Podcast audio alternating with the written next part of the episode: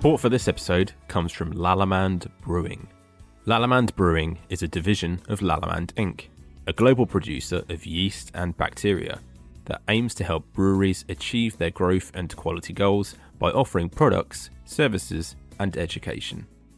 Lallemand Brewing's premium brewing yeasts and bacteria deliver unmatched consistency, reliability, and purity, allowing brewers to take full control of the brewing process. At the forefront of innovation and always looking to expand on the motto, We Brew With You, Lallemand Brewing recently launched LalBrew Verdant IPA in collaboration with Verdant Brewing Co. UK. LalBrew Verdant IPA is a unique strain of brewing yeast suitable for a broad range of beer styles, notably modern IPAs. To find out more about Lallemand Brewing and follow their news and product launches, connect with them on social media or visit www.lalamansbrewing.com. There's a strong chance that you, or someone you know, has enjoyed a beer that has been made possible by the hand of Nikola Marjanovic. Following a degree in food technology, specialising in microbiological processes at Serbia's University of Novi Sad, he became a quality engineer before then taking the position of brewing supervisor at Apatin Brewery. Three years later, Nikola swapped Serbia for Scotland, becoming brewery manager at Brewdog. In more than six years, he oversaw a period of significant growth at the business. Upon leaving the Ellon Brewery, he'd head south to take the job of head of brewery operations and expansion at Beavertown, before then moving to operations director last November. During that time, Beavertown was acquired by Heineken and also opened its new brewery in Enfield. Opening in August 2020, the new facility was armed with the ability to produce up to 500,000 hectolitres and to brew in 150 hectolitre batches. Thanks to the popularity of beers such as Neck Oil, Beavertown has only grown further since. And similar to his time in Ellon, Nikola has been integral in overseeing the commission and addition of the equipment that brews and packs these beers.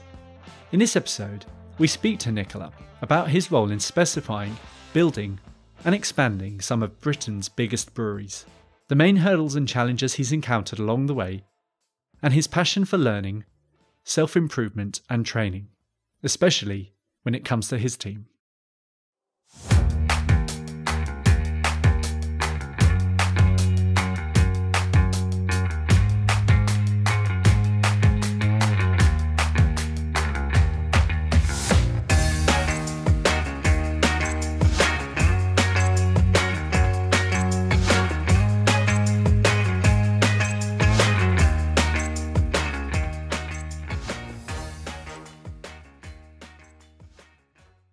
Hello everyone, my name is Tim Sheehan, editor of the Brewers Journal. We're here today at Beavertown's uh, brewery in Lockwood in Tottenham Hale and it's a pleasure to be joined and welcomed by Nikola Marjanovic, the operations director at Beavertown. How are you? Yeah, hello, I'm great. How are you, Tim? I'm all right, thank you. I'm all right. It's um, Beavertown's a brewery that means a lot to me. Um, like a lot of uh, beer fans, you know, over the years, um, seeing the brewery grow and evolve and, and, and change in that time. And, uh, you know, obviously beers needless to say, Neck Oil, Gamma Ray, Lupuloid, Bloody L, you know, to name but a few, um, pretty much made an indelible mark on the modern craft beer landscape. And um, I've been really keen to catch up for, for quite some time, actually, Nikola, because your work previously, before Beavertown, at Brewdog in Ellon, and um, here at Beavertown, you know, I can only start to guess how many beers people enjoy on a weekly basis on tap, in can, bottle shops, supermarkets, have come from kit that you've specified, commissioned, and built. Yeah. Well, uh, thank you for inviting me for a for a chat, Tim. And uh, yeah, I'm a big fan of our Brewers Journal and everything, uh, all the stuff, all good stuff that you guys are doing. Uh, keen to support every event and uh, have a chat at any time. I appreciate that. I appreciate that, and it's um, you know, as I said, it's it's you know, we started in 2015. On the first week of, of really going out after a lot of planning. Got to see John Keeling at Fuller's. But a few days before, just over there, um, just out of shot, was with Logan doing these initial uh, conversations. and you know it was a, it was a crazy time for Beavertown. You know, as it Yeah. always is. You know, it's um, a couple of years obviously after they started. This Lockwood was still very fresh, very new, um, million miles an hour, really. Yeah, but I think that 2015 was the year when uh, Beavertown made its mark and became probably one of the most trendiest uh, small breweries in the country. Yeah, yeah. You know, um, the, there was time where I was living in Kent, and there was Oddbins or Threshers, one of these wine shops, uh, off-license things, and you had to put your name on a waiting list, and that waiting list was, we get Gamma Ray, we get two cases, you can Yeah. have six cans max, Yeah. and I was on the waiting list with four, five other people. You get the email, scurry down and do it, and then, you know, I remember the same year, bloody hell, as well, or maybe the year after, and again, it was it was a big deal, and Yeah. it's really interesting because the landscape's changed a lot. Yeah. Um, it's matured a lot. Craft beer is no longer new to a lot of people. Yeah. It's a norm. It's a norm, and and beers like Neck Oil are now synonymous. You know, with beer taps across London, the UK. You know, Yeah. it's um, and I think there's a lot of hard work. Obviously, a lot of hard work. You know, going on behind the scenes to to make that happen. Yeah, I think if you look at it historically, there's uh, you always need to have a bit of luck, um, but then uh, supported by the hard work, usually uh, kind of turns out well. Um, Yeah. And luck, when I say that, that is an opportuni- opportunity that uh, arises, and then if you catch it and you work smart around it, um, you know, it it brings your odds to a success to a quite a high level. And I think if you start with 2015, that was probably a pinnacle when uh, almost anything was possible in Yeah. this um, uh, uh, environment of uh, new breweries, people trying to make their mark and uh, approaching beer as an art uh, in many different ways. You know, from a design, which we s- can see what Nick done uh, Yeah. in Beavertown and many other breweries. Uh, I'm not that familiar with all the the great people that are behind uh, these amazing brands and uh, and designs, but that is one aspect, and then the artists within the art of making a great beer and, and, and, and making it, you know, approachable to people. Well, that's it. You know, London. There's many great breweries. Um, there still are countless fantastic breweries. Just before hit today was with Ben and the team at Yeah. Pressure Drop. You know, one of London's finest. I Yeah. think very underrated. Uh, great people, great beers, Great and neighbors. Great neighbours. yeah, indeed. They say the same about you. And it's um, but yeah, 2015 around that time, it really felt like it was Lockwood. You know, uh, here was the epicenter. It was, you know, when there was a beer festival, a birthday, you know, the, the all in. You know, you pay your money, you come, you get your glass. It was the place to be. You Yeah. know. And we, I mean, we'll talk about that probably later, but you know, I, I think everything for me and uh, for Logan in particular, everything starts and uh, ends with people and Yeah. these good vibes. And I think um, if you go across the road in Unit 17 and 18, there's this tiny kitchen, and we call it like um, a cultural hub of Beavertown because everybody will come and have their breakfast or make their coffee or a tea or even lunch. And uh, this is where, when the team was smaller, up to 40 people at the beginnings when I joined, everybody will have a chance to talk to Logan. It was like a one big Yeah. family. Uh, obviously, we grew up now, but I believe that every brewery has that kind of place where you can kind of interact, and, and that's where the magic happens in the culture. And also, Logan, a- as he is, uh, he created that kind of culture where you know he is approachable. Anything as you talk about the life, he was interested in every individual in this company. So it was just uh, lovely, and it's it's it, it, is the is the base from everything. You know, the excellence thrive from that. Yeah. And I think obviously, you know, your role, operations director at Beavertown, is an incredible position. Um, you know, you, you've, you've had to do a lot in that time with this company. But I think let's, you know, uh, for people that don't know, if we can just take it back a little bit to the beginning of your career. I mean, you studied at the University of Novi Sad Novi Sad, yes. in, in Serbia, but upon graduating there, it wasn't long before you ended up in a in a brewing role in Yeah. Serbia. Yeah. Yes. So I was heavily. Yeah, I went through a grammar school, and then you know it was always a question what to study. But my mom was um, uh, food engineer as well, but she ended up in a career as a as a teacher. But you know, always that kind of drift towards the science, science natural sciences, uh, and particularly through her experience and, and, and, and affiliation, kind of drew me that I, I, shouldn't do economics, I shouldn't do sports because I was heavily invested in sports. Um, and I ended up doing that. And then the second question was which course to take because, you know, it could be chemical engineering, it could be petrol engineering, it could be pharma.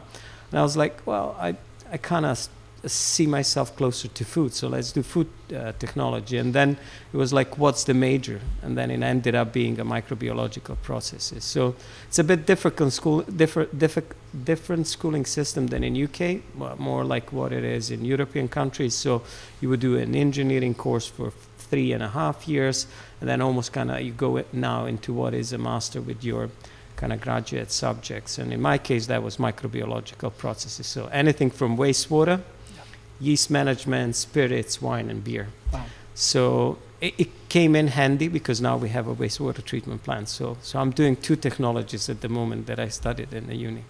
So that was Novi Sad. Um, and um, it took me quite a while to finish my degree, I have to say, because I had many other interests. Um, That's helpful. And I, yeah, and, uh, and I, I, think I was the last generation that had to do an obliga- obligation in military service. So just wow. a waste of time. Um, so it took me a bit longer to finish all that uh, until I started properly working. Then got a job in a lab in an oil refinery, and then after that, lucky enough to get a job in the biggest Ser- Serbian um, brewery. And generally, it's a bit different. Here, you kind of need to make your mark through uh, junior levels as a brewer, and then try to come in. Um, in a standard system, I came there as, as a supervisor in a production a four million hectoliter brewery. Wow. so it's just like somebody throws you, and it's just like this. You you have three weeks to prepare. You're going into a shift, and you are taking care of 30 operators that have been here for 20 years. My goodness. So, so it was a tremendous challenge, but I, th- I think that was something always that, that I enjoyed in life, being thrown in a kind of challenging situations and trying to learn how to swim while, while you're doing it. Yeah. And did you take that position back in Serbia with a view to working and living abroad, or, or, no. or did that happen organically? No, it was. Um, to be honest, it's a, it's like in anyone's life. It's a chain of events determine your destiny. So for me, what happened is um, I was doing really well in the first two years. Uh, I was learning a lot. I, I, I, have to say, at that time, that was part of AB InBev or InBev, and then became AB InBev while I was there. Uh, it's definitely be the best uh, educational three years ahead in my life. And also, I didn't have uh, um, uh, kids at that time, and I just immersed myself. I was doing like, I don't know, 60, 70 hours a week, like full on. But it, it was not because somebody was forcing me, it's because I was so interested and intrigued in what was happening there, because they had the best kit, they had the best knowledge, there was great people around. It was just the right, right atmosphere and timing at that particular pace. And I was lucky to be part of it. So I propelled quite quickly, and then in two years, I got an opportunity to get a um, more senior position within the. But I kind of decided to stay another year and learn my ropes a bit better around cellaring and filtration because I was focusing quite a lot on a brew house and uh, yeast management to begin with. Um, and then I actually got a job to be a zone specialist in InBev, but then InBev sold the Central European operation. So my kind of career progress was stopped there. Um, and I, I actually, because of that kind of huge change, I couldn't see where my career was progressing. And at that time, funny enough, to kind of connect the story with how I moved abroad, uh, one of my colleagues, she was a process engineer in brewing department, Anna, she went to a BrauBeviale and she, I think she met James and Martin there. Okay. And then she came back and she told me, oh, I met these guys and I checked them out. They do these crazy beers and blah, blah, blah. And we always know how at the beginnings, the, the marketing and everything they were doing, it was, it was quite, quite interesting. Yeah, yeah. Um, so, so just going through my head, what's the next step? I actually just wanted to see what that new kind of, and the intention was actually to go and see get connected with somebody, go and see. And I always had this um, entrepreneurial mind. I think my ultimate goal was to open or go learn something new. And with the knowledges I had from the big brewery, kind of started a small brewery of my own in my hometown. And that was like 2010. Uh, so what I did, I sent an email to Martin and James or Martin, I, I can't even remember, and I got a reply. And the question was like, listen, I do this and this. I'm super keen to see what you guys are doing, but I'm Serbian. I need a visa for UK. And I don't have much money, so if you could help me with accommodation, that would be great. So I need a, I need a way to get a visa. I would pay my own flights to come. I just want to come and see what you guys are doing. And they were like super cool and uh, helped me with that. So in, in, in May 2010, I went to Fraserburgh. and I, uh, I, uh, Bit of a change from yeah, I spent a week there with them, and it was just like, oh my god! So from four million, the modernest brewery you can find in Europe, to our Fraserburgh, and I don't know that many people that they've seen that place and how it operated, but it was just with very little making fantastic beer. So you go in, and it's like, wow, are they allowed to make a beer in a shed like this? but then the second thing what happens is the smell.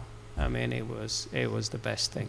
And then I, even to this day, I remember trying 5AM Saint in 2010 for the first time. Yeah. I have to remind everybody, Punk IPA at that time wasn't dry hopped. So, Wow. so there was a clear kind of punch. If you wanted a hoppy punch, you were actually getting that from 5AM Saint. Really? We, we changed it later on when I started. Um, but 5AM Saint, even, you know, I get goosebumps when I remember that feeling. And then I was like, this is something different. I like two of them and what they were doing. And, you know, it was on so far north from, if you put the, if you put uh, a, a point in my hometown and you draw a circle around it, you catch a bit of Portugal, Aberdeen, and then you go almost to Kafkaz behind Moscow. So just to represent to everybody how Aberdeen is away from my hometown. Wow. And I never lived abroad. So through chain of the events, we, we, we kind of agreed that I will move to uh, Scotland. And naively, I agreed with my wife. I was married at the time. Should we do it? Should we try it? And always the intention was to go to a short period of time. So maybe two years.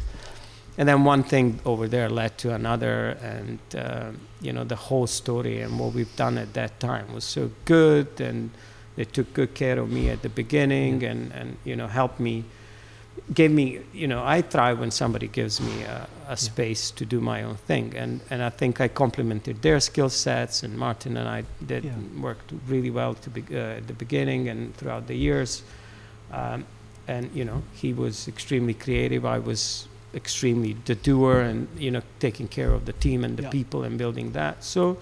I think we did well. uh, yeah, I think that's fair to say. I mean, what was the uh, the scale of the projects that you were involved in there? Because, I mean, it was no Well- me- no mean feat the, the, the way that Brewdog grew in that uh, six and a bit years. I, I think my first project was in my big brewery. Um, and, you know, it's 900 hectoliter brew houses, two running in parallel. Uh, and the, the older brew house, which had a GEA Huppmann kit, um, the steam jackets were damaged and a lot of condensate was leaking. So my first project was changing steam jackets on a GEA kit, on a 900 cat, uh, hectoliter mash tun um, with a Krones right. stuff. Uh, um, so it was it was, it was kind of an interesting project. So that was the first time that I've seen what a big project is actually. Um, and then at Brewdog, when I came, it was Fraserburgh. Hmm. It was like the the big steel vats. They were designed to be a brew house. Uh, it's, it was it's, it was below average. It was it was making a wort on something that is not designed to do that. um, so a lot of difficulties, but I think I have to mention Stuart Bowman, who was definitely the the, the, the strongest. I think culturally uh, and and uh, you know technically at that time when I came, I learned so much from him. Uh, so yeah, I don't know if he's now in distilling and, and, and far away from brewing, but that's probably one of the most influential people that I worked with in my life. Um, incredible human. Um, so we were doing crazy stuff, and then I was trying to improve the planning, the way how we do things, how we move the stuff around. And you know, to say that, I was pretty weak in packaging. Uh, when I joined, I was quite strong in brewing, but Mm. quite weak in packaging. Um, so I had to learn as well. You know, how, how do you do that on a small scale? How the small kegerator work? How does the packaging line work with, you know, with the team? Because I was not part of the commissioning. But because the momentum was there, and you know, James, James knows how to push business forward. We um, we quite quickly, I think, in a year, started negotiating around uh, stuff where and how to build the new brewery. I think the first design that they had in their head and presented to me even before I came was one thing, and then it ended up to be uh, a, brewery in Ellon. And I always thought when we were doing that, we we're going to create something that will be up to 100, 200, maybe 300,000 hectoliters. And, you know, you all guys know the story, you know, what they've done over there. Um, and, and it's it's crazy now. It's it's it's probably at the level of uh, just shoulder to shoulder with the Tennent's.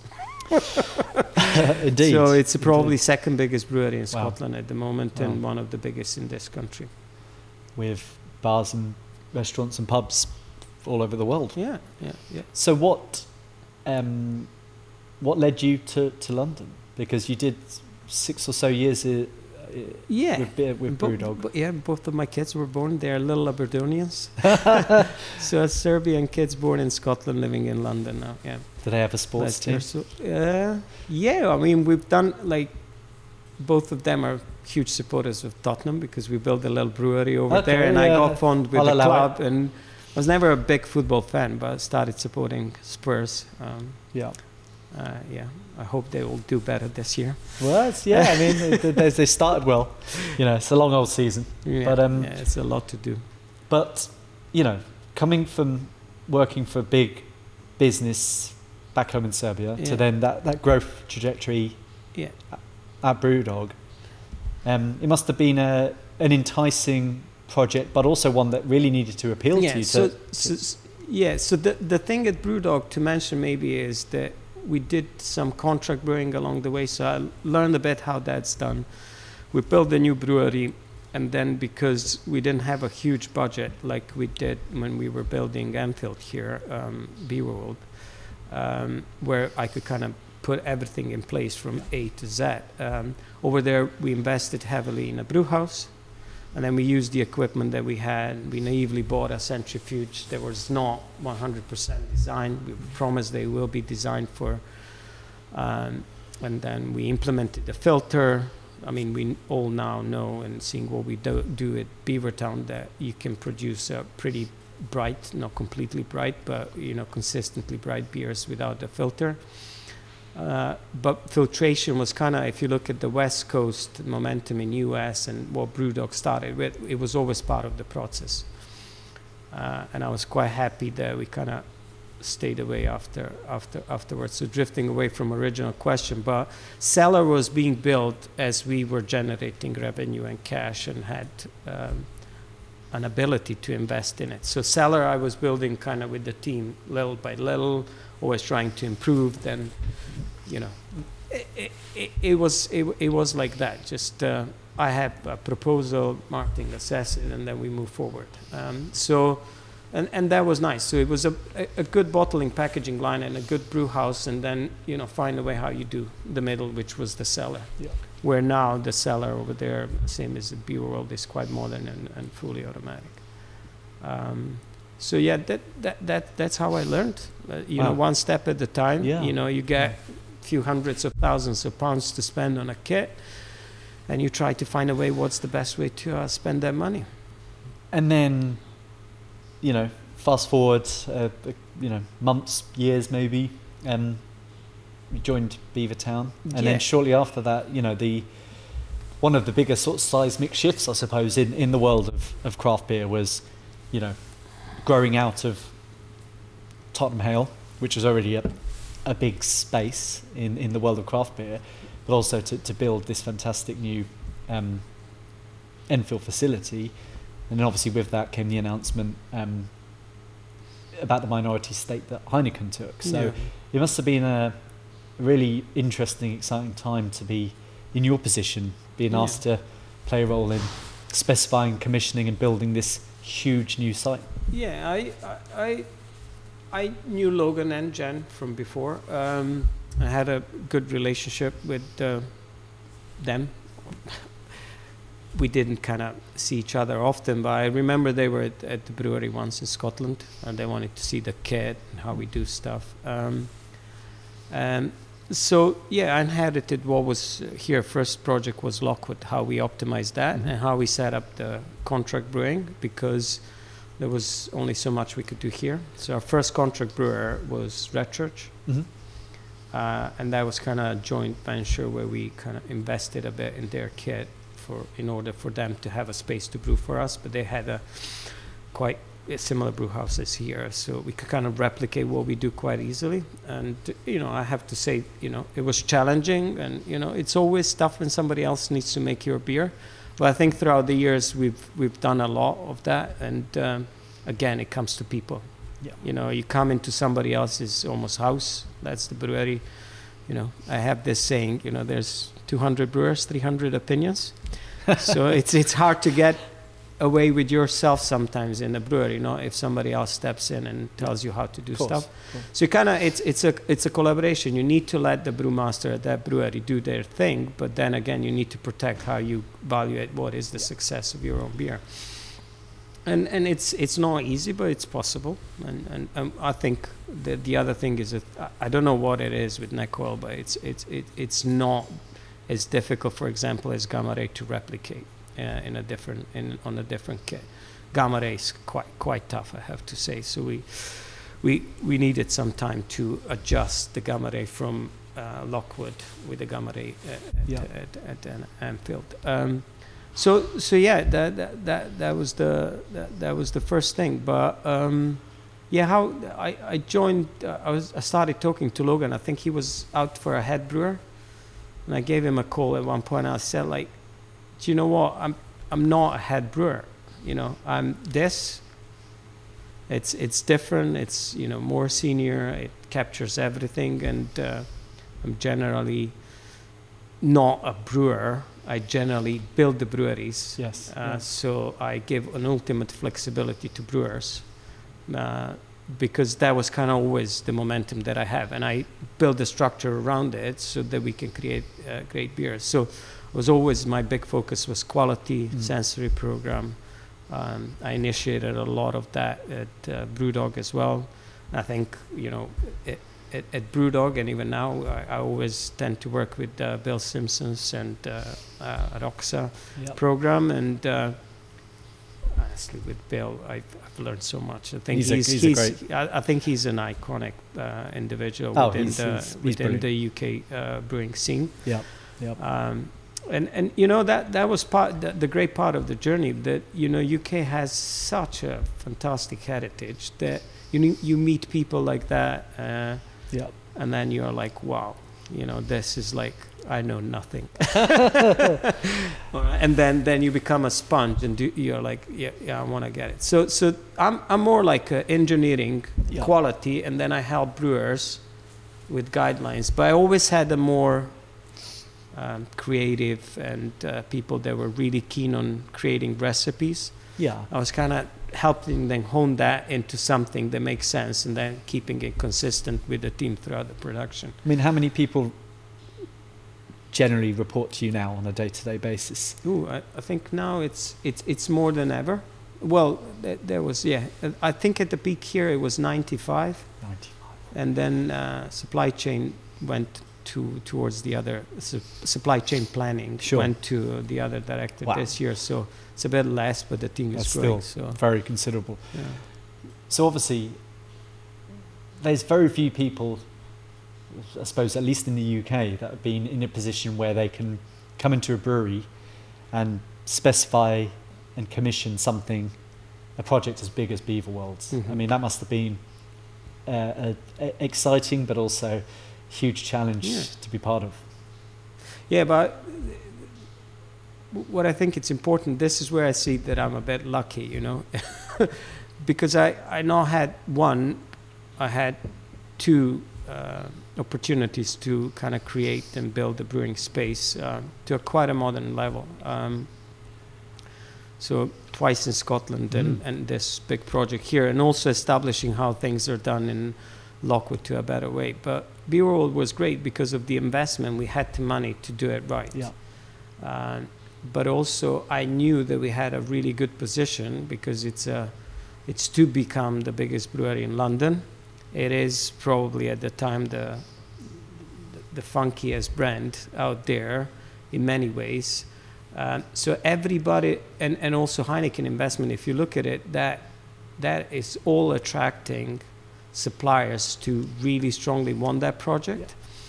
And I think through the process, you see who actually wants to work with you the most. Because I think all of these big uh, ma- manufacturers of uh, brewing equipment, um, um, I mean, fortunately for Germans, but unfortunately for the rest of the world, usually it is from Germany. Uh, uh, and, and all of them have fantastic uh, representation in the UK. We've, we've came to uh, choose uh, Krones for the brewing kit. Um, and I think they have the best um, energy recovery system in a brew house. Um, they still have a patent for that. Um, Yeah. uh, and, and I was happy that we could work with them. Um, and and they're, they're quite good and uh, have new programs in, in, in creating really modern uh, cellars. And they helped us with our designs as well.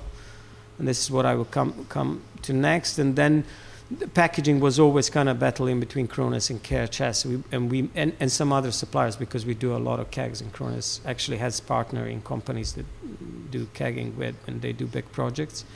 But then fortunately for us we managed to uh, agree with KHS which are you know world class in both kegging and canning. And I think at that size what we needed they uh, at the time and I, I probably still have the, the, the best uh, solution. Uh, so, so, you know, we, we were lucky to, to be able to negotiate well, get the price uh, to, to the level where we can afford it and enough money to buy it. So, so we started quite well off. Brewhouse and packaging were equipped from the pretty much they want to do a lot. Um, depends how much you push your assets. But as a company, we we we kind of draw the line that we want to be as ethical as possible. So we don't do more than eight-hour shifts for our guys, and we try to build a system where we don't go into nights and we try not to work weekends. Um, unfortunately, it works for the majority, but not for for all functions. Uh, but then again, we created a programs how we allow people to uh, recover after those shifts. So we created um, a, really unique. There was a lot of betting while creating Beer World uh, in a cellar. Was some knowledge that I brought from Scotland, what we were building there, and then push that to another limit. And we have a fantastic uh, head of engineering here, Jacob Davis, who you know.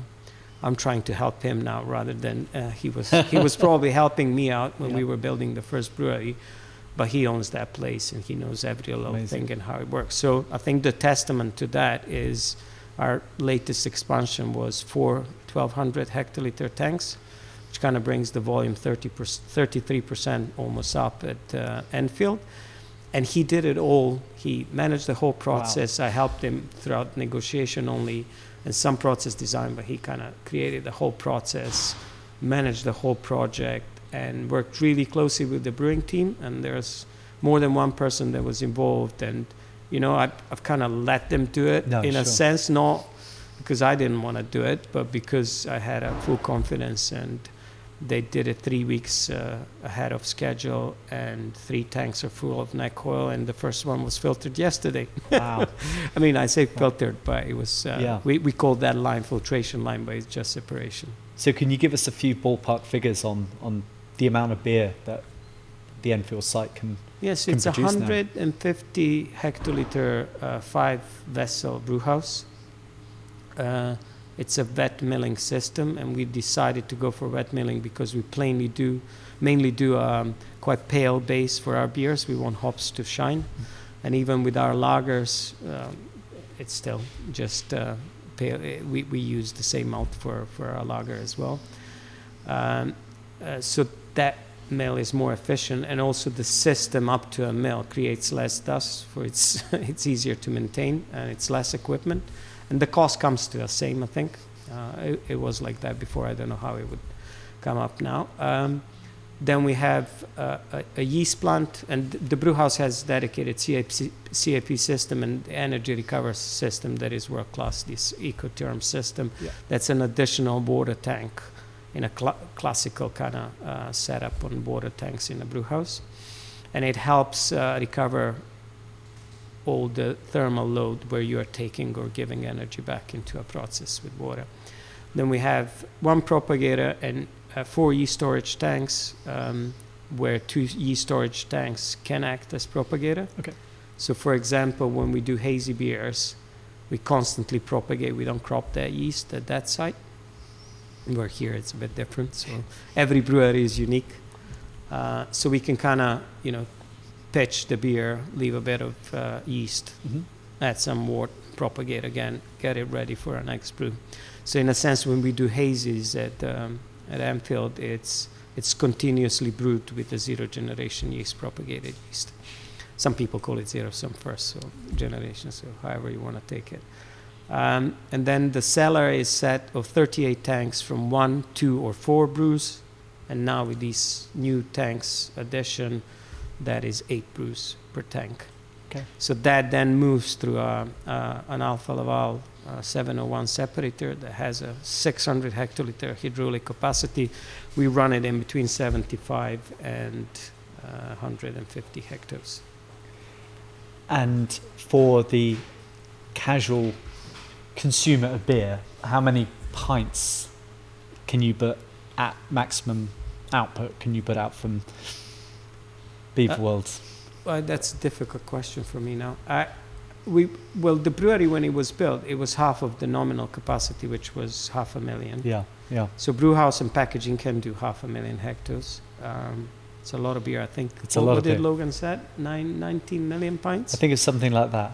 But it's improved and, and increased since Uh, opening. Nine or 90, I, yeah. I, to think it was my 90. Yeah. Yeah, yeah. But, but the thing is that we could have done with the cellar only half of that. Yeah. And then we, with, with this expansion now, we pushed it to like 320,000 Wow. hectares. Um, and uh, yeah, it's, uh, yeah, that's what we can do at the moment. and obviously that whole expansion you know that whole project has come on the backdrop of you know the minority stake that Heineken took then becoming a, a full stake last year just over a year ago but the team you know that you've had since day one has obviously grown hugely Yeah. in that point. point and what I always admire about the way that you know you've already touched upon it is that you you allow people to kind of express themselves and and do their job and and and learn and self improve i mean is that something that's it's clearly that's something that's been important for you since you know s- since your the start of your career everything is team. You can't do anything Hmm. yourself. Uh, so I, I think it's. i I always had. Um, I, I I think the line that I always had in my head, and it's probably drifting from even my childhood, and kind of. Uh, well, what is fair? Um, uh, sentence for anybody, for yourself first. When you are young, you know, you you look the life through yourself. Am I getting the opportunity and everything?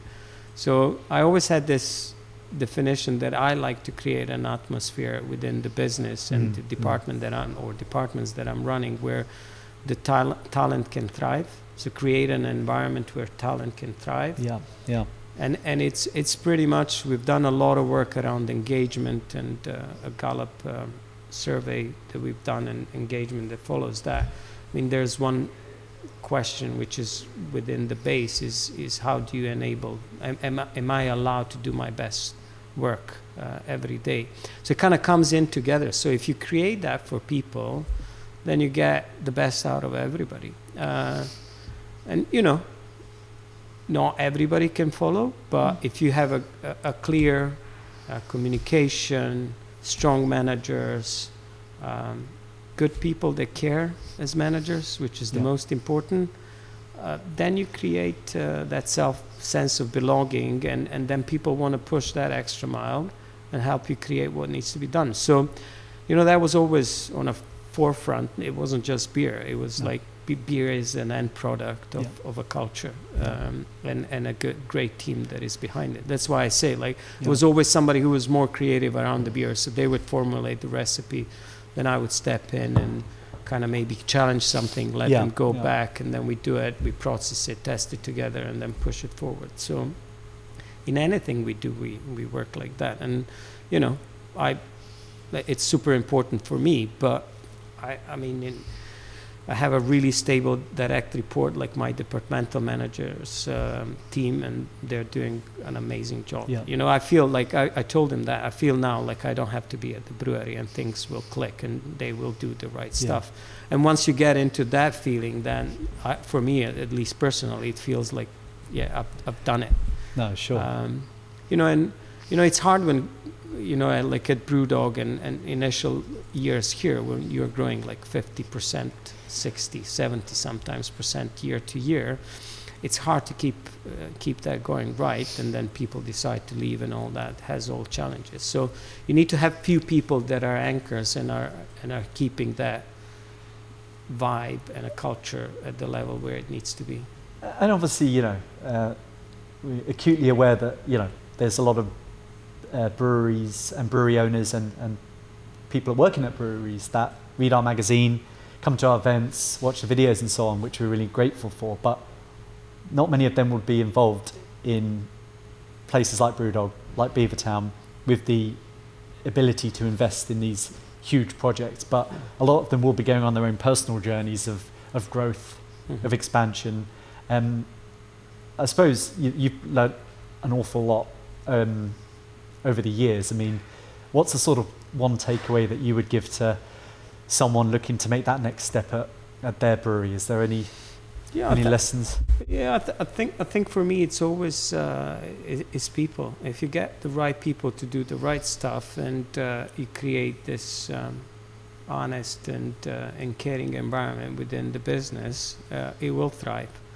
Obviously, it needs to have substance, so you need to have knowledgeable people as well. But you need to enable them to uh, to Yeah. develop their skill set. But there needs to be something. So you know, it needs to be at least one person that knows what they want and how they want it. Um, you know, Logan uh, was never te- te- technical in, in brewing, but he was amazing in understanding what the great beer is. So, for example, w- two of us worked really well together. You Mhm. know, his his nose and his perception of the brewing scene in England and what the great pub culture is Yeah. you know that I learned a lot from them, and then I know how to put it all through um, through the systems and, and make it work. So you need that kind of collaboration in between the people, and then the quality is number one. You know, nothing can dispute the quality. No. I mean, you know, beer, liquid bread. You go to a bakery, you buy a good bread. You know it's a good bread. You never want to go back to a white loaf from the plastic bag ever again. And it's same with the beer. So if you guys create uh, a fantastic product, but then again, you need to have a skill to assess if that, that beer is good. And then we come back to Bill and people like that that can help you develop skills, uh, skills like that. There are many others, but you need to find somebody who will bring you to that level. So, people, quality, and then you know everything else kind of follows. You, you can you can make a great beer with very modest equipment. I believe so. Well, fantastic. Um, thank you, Nikola. Uh, eloquently but and um, fantastic words of wisdom. All right. Thanks Thank for you, your Tim. Yeah, always Tim. Thank you. Slanje. Narok. so, um, thanks so much today to Nikola Marjanovic for his time and uh, for telling us more about his journey at Brewdog and more importantly at Beavertown. And um, I'm looking forward to now, maybe, if I'm lucky, having a little taste of some of the excellent beer that's in the barrels here. So, uh, thanks for your time. I'll speak to you soon.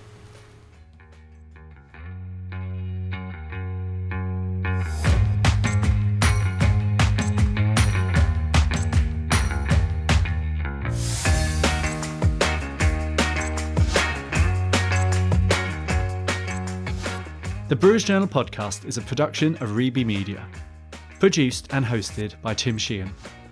Sound engineering by Ross McPherson. Series supervision by John Young. The executive producer is Rory Harris. And special thanks to Nikola Marjanovic of Beavertown.